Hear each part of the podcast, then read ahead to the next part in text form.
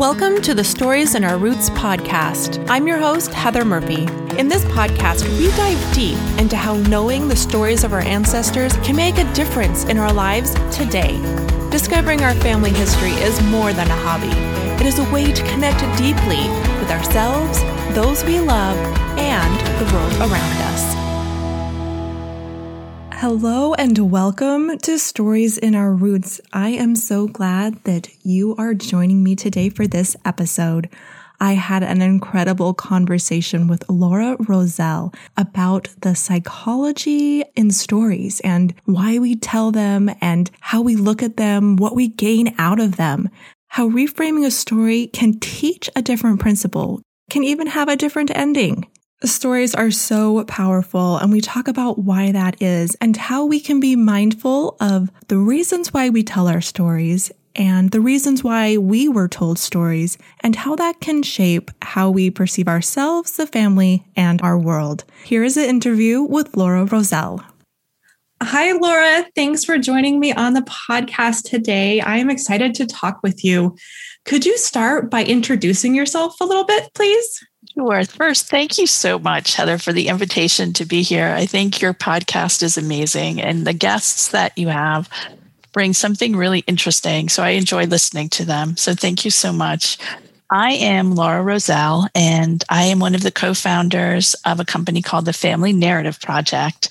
And what we decided to do was to help people understand, analyze, and save and share their family stories there are a couple cool things about this company. First of all, the four of us who started it together we're all women and we're all related in one way or another. So my daughter Savannah does this with us, and then my cousin's wife Kim and her sister Darlene, and we're all connected and all have a real passion for family storytelling and storytelling generally.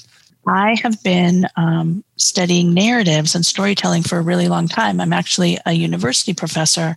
Part of my research has always been involved with storytelling, but for the first part of my career, I studied how political actors try to tell stories to influence people.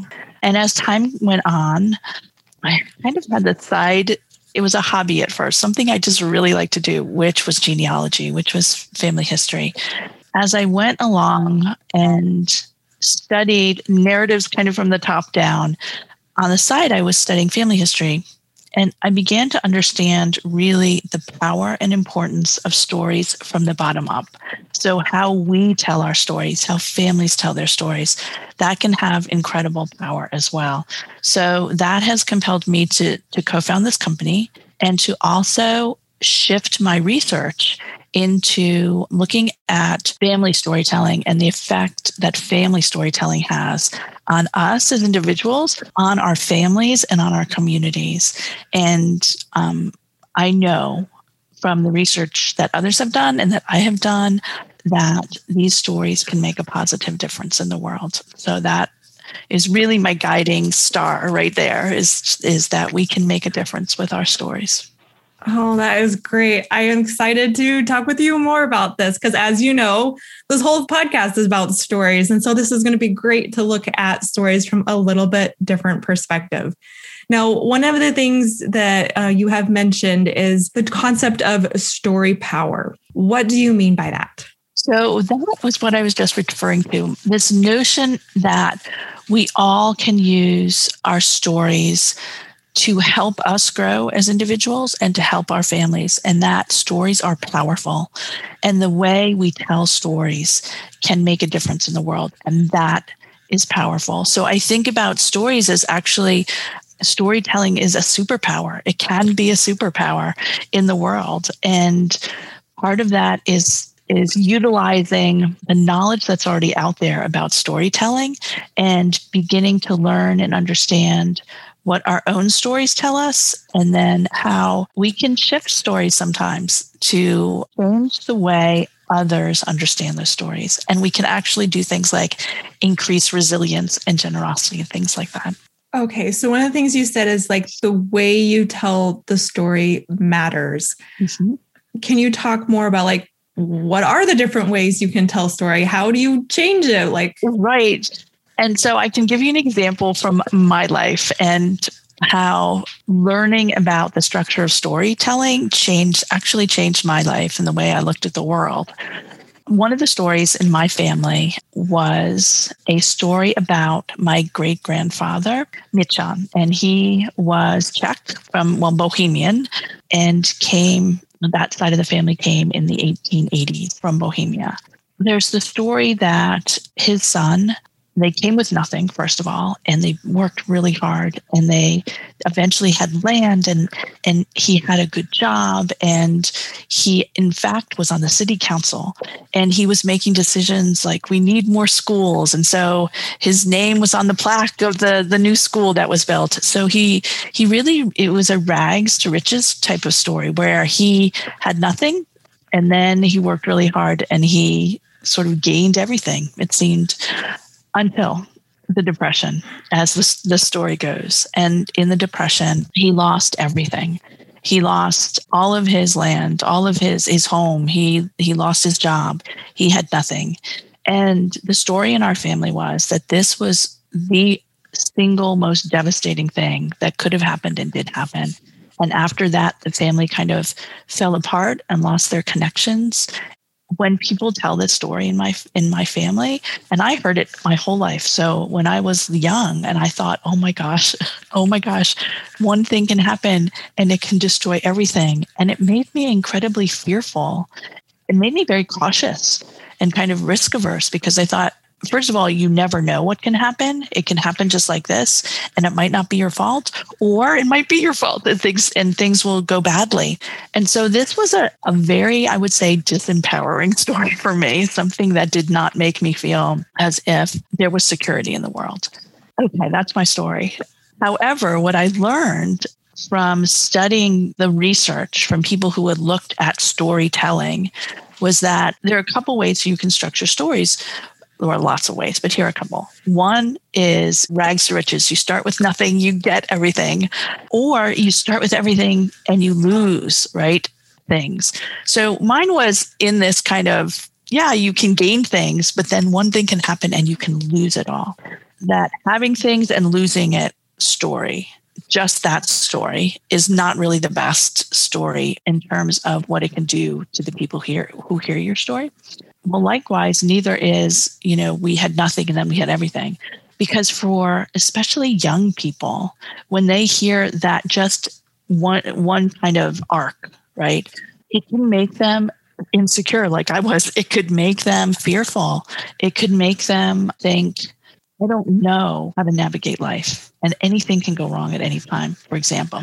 But once I learned this, kind of notion that instead of those arcs, you should be saying things go up and things come down. And you know what? That happens over and over and over again in life. And when you look back on your family stories, you should think about the ups and the downs and the ups and the downs. And what did people do in those circumstances when things went badly? So I tried to do that for myself. I was like, okay, this is what the science says. Okay, I'm going to try to look at it this way. And I found I could. I found I could look at that story and say, okay, what did happen to, to that family, to my family, when these terrible things happened, when he, quote, lost it all? Did he lose it all? Well, he got a job. People thought highly enough of him to give him a job. Was it a fancy job he had? No. In fact, he worked as a janitor in the school, one of the schools that he had built when he was on the city council. But he did get a job and he did take care of his family. And his family, through the generations, thrived. My father is related to him, and my father is a medical doctor who went through very tough times and thrived. So for me, it changed being able to change the structure of the story and the arc of the story, changed the way I thought about life and about being able to be resilient and to survive. So that's one example of just changing the structure of the story. And it sounds like you had to change what your definition of success was. Exactly. That just because it peaked at one point didn't mean that nothing else after that wasn't ever going to be good enough. Correct. That's exactly right. And to look at the connections and families and to look at what happens down the road. Yeah, absolutely. I think sometimes people can get on maybe thinking like, what if that bad thing hadn't happened instead of looking at the good things that did happen after that. Exactly. In our family, sometimes we call it the woulda, coulda, shoulda. it's like, and, you know, if you do too much of that in your head, you're not looking at what did come after and what you do have right now. Yeah. Another thing you mentioned is you have a story about encouraging generosity. Can you tell us that story? Yeah, and this is this is another thing that came i was able to see let me put it that way i was able to see more clearly after studying some of the research that shows if you include generous people helpers in your family stories tell stories about people who helped your family. They could be in your family or they could be outside of your family. But if you do that, it's more likely that people who hear those stories will be generous as well, which is so interesting, but makes sense because when you think about it, you you think about, oh, if I hear stories about gen- generous people making a difference, first of all, okay, now I know there are generous people out there. Like there are stories of that in my family. And if things go wrong, you know what? I can look for them. I can I can see where could they be in my world and I could be one in someone else's world. So it makes sense. This story rings so true to me because my father was quite poor and grew up in a in a cold water flat. They didn't have hot water in Paterson, New Jersey, which was a mill town in the 30s. He grew up there and during the Depression, his father had no work and was off working on the WPA. And his mother got TB and she um, was placed in a hospital for a year. And so he went to live with his neighbor or the person who lived up, the couple who lived upstairs, and they took care of him for a year. And they took such good care of him and they were wonderful. And they were the Joses. And like we remember their name because he had said their name to us. They took such good care of him that that year was transformational for him in terms of just feeling love and feeling someone was there for him. And in fact, years later, when he was in high school, they said to him, You should go to college. And he thought, I can't go to college. I have no money to go to college. I can't do that. They said, No, no, no, you really should. And they helped him get a scholarship to go to college, which changed his entire life. He went to college and he went on from there. But it just was this belief that people could be generous and kind and caring. And that in our family made a difference for my father, which made a difference for everyone who came after him. That story to me is just, it just fills my heart with love for these people who took him in. Yeah. And I think that's interesting a lot of times we don't look at the people that our family members interacted with. We don't look at kind of the their larger stories of their lives. We kind of want their stories within their four walls of their home, but we don't look at them as part of their family. Can you talk about that goes into like context and why context matters? Context is so important because as you say it's not just it's just it's not just say a nuclear family or it's just not the dates that go into birth and marriage and and death. It is how these people lived and the lived experience is within communities. Communities help people grow or can help people grow. That context is really important not only for who's around them. So when we talk about, you know, look at if you can't find something kind of in genealogy, look to the neighbors, look who they're with, right? Why? Because those are the people who they're connected to and associated with and make a difference in their lives. And they may have connections that then will help you with say the paper you know the paper trail but those people have connections that shape families and shape individuals as well but if you think about it, it goes it goes even beyond that and it goes to things like the economy and it goes to politics it goes to the social life of people. All of those things matter because they have an effect on people in their families and in their communities. For example if if you had like i did a relative who worked in a mill knowing what that what that meant and knowing who was involved in that and knowing not only who were co-workers but who owned the mill and what kind of person that was that all makes a difference and helps you understand your family stories even more because it helps set up the values that your family share across generations I think it's worth it to just sit and think about that. Sometimes you might not be able to know all the answers because those relationships might not be documented and you kind of have to imagine to some extent what they would be like. But even though you don't have a necessarily a set in stone answer, I think that can still be valuable to consider what influences your ancestor might have on them. And it might open your eyes to give yourself a different perspective on your ancestor and the choices that they made, even if it's a little bit of conjecture on your part. No, I think that's really, really true. I had, I mean, I could, there are so many stories in my family I could tell about that, but one is my great great grandmother came from Ireland, and on my mom's side, came from Ireland right after the famine or starvation. She had five children and the sixth on the way when her husband died. So she was left with six children in Albany, New York. I went through all of the documents and the census data and things like that, and I could see that her brother-in-law was lived very close, and that family was very close. And she went up the street and she worked at a bar on the edge on the corner of this this street where they lived and her brother-in-law and sister-in-law worked there too. And you could put together this whole how was she going to survive? Well they found whatever way they could to survive in that circumstance. But just to imagine her life and to put myself kind of think about having six children with no means of support I found a lot of empathy for her in that.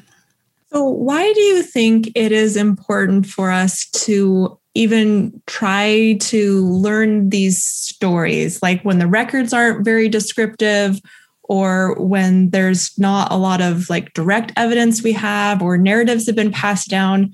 Why should we even put in the effort to like doing this contextual research and and thinking about them? I think that's a great question.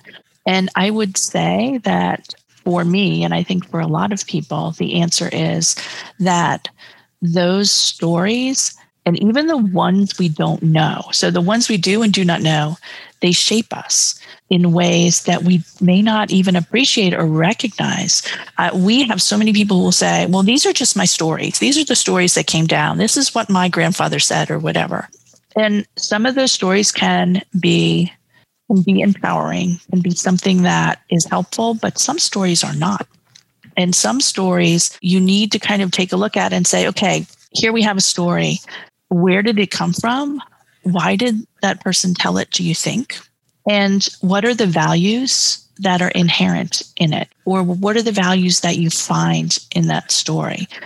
Because sometimes family stories can kind of pigeonhole us in a way, right? And, you know, so you, you become, oh, you're like Aunt so and so, and she was, and you fill in one adjective. And you think to yourself, particularly if you're young, but even later, I'm one thing. Um, this is the only thing I am. No, people are diverse and full of all kinds of interesting characteristics first of all, so getting a, handle on those stories and analyze them can open up your world because you can open up a vision of what your values are and what you claim as your values and your mission in life. And so some of that might be tweaking those stories a little bit, but some stories may just give you an, an incredible sense of pride in, say, what your family has done as well. I guess what I would say is understanding those stories or analyzing those stories give you the opportunity to think deeply and to choose. That power of choice is very important. And I think that is something that people who are interested in family history kind of get in a little bit of a dangerous place because they only pass on their favorites. They only pass on the stories that resonate with them when it might not be the story that's best for somebody else. And so it's kind of like equal opportunity for our ancestors to not get stuck on this is the favorite ancestor. This is our favorite traits of our ancestors that our family is continuing to embody. And let each person in each generation, like you said, choose what they want to continue forward with. Right. And and I think that's so exciting because that opens space for so many fascinating people in your family, right? So that you don't all have to be the same. You don't have to follow the same path next necessarily. There could be many different ways to approach being in your family, for example. But you also might find that there are some things that are kind of themes or threads throughout right your your family history that you might want to say you know what? We're really proud of this and you might then say this is something that i want to then carry on say with my family and friends or yeah.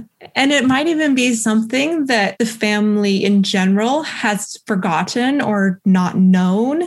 But because you go and research across your family history you can find in a way new things that you can bring back to life old right. things that you can bring back to life. Exactly exactly. I have an i have an ancestor like that. My grandmother when i was in third grade i did a family history which i still have. I kept it all these years.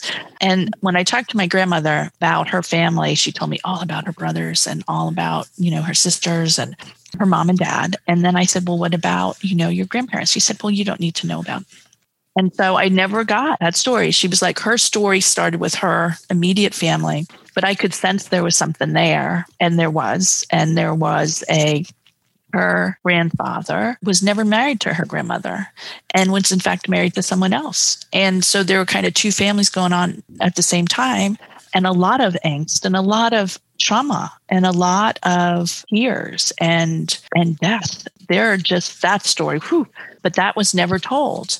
But it turns out that that that man, her grandfather, was in fact, I mean, did in fact had this serial kind, well, and sometimes not serial relationships with people.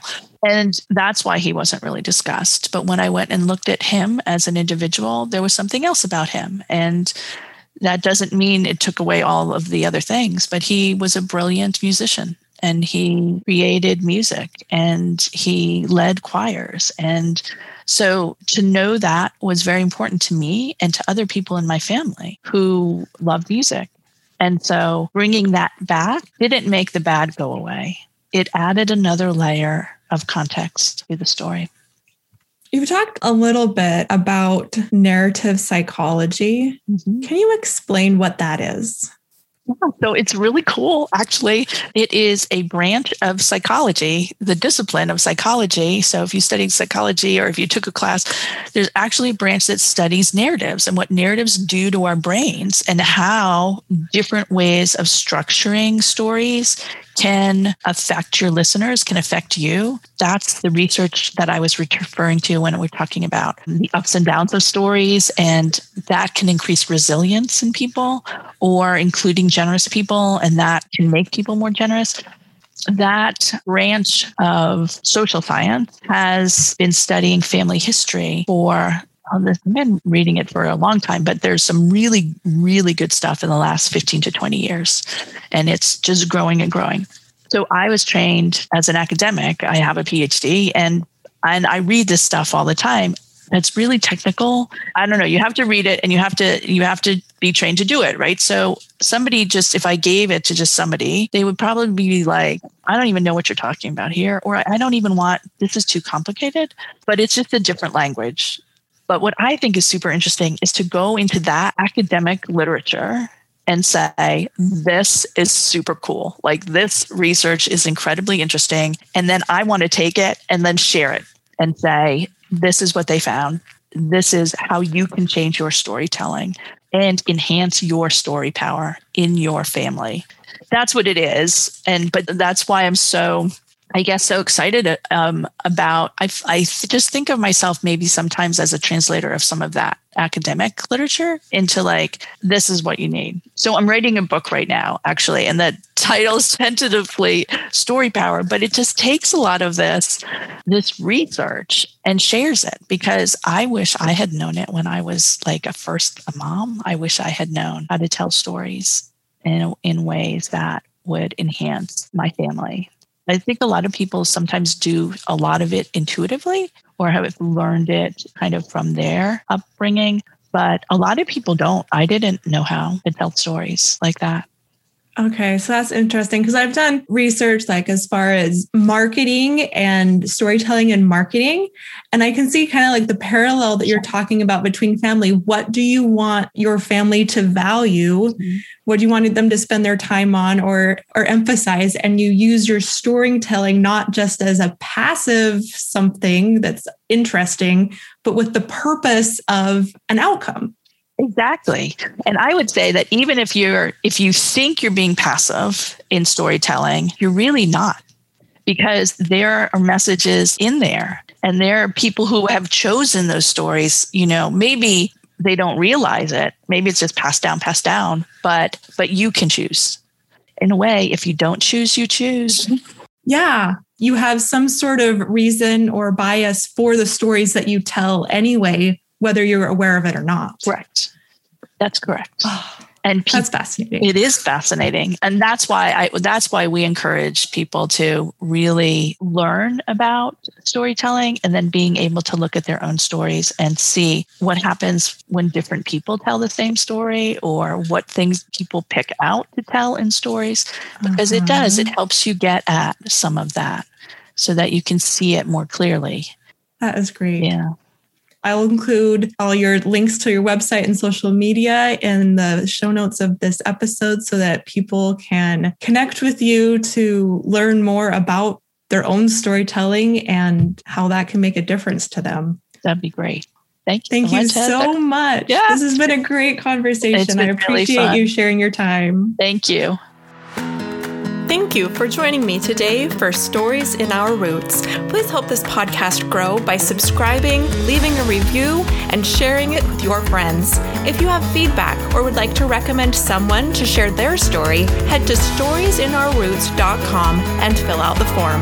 Thanks again for listening, and I look forward to being with you again next week.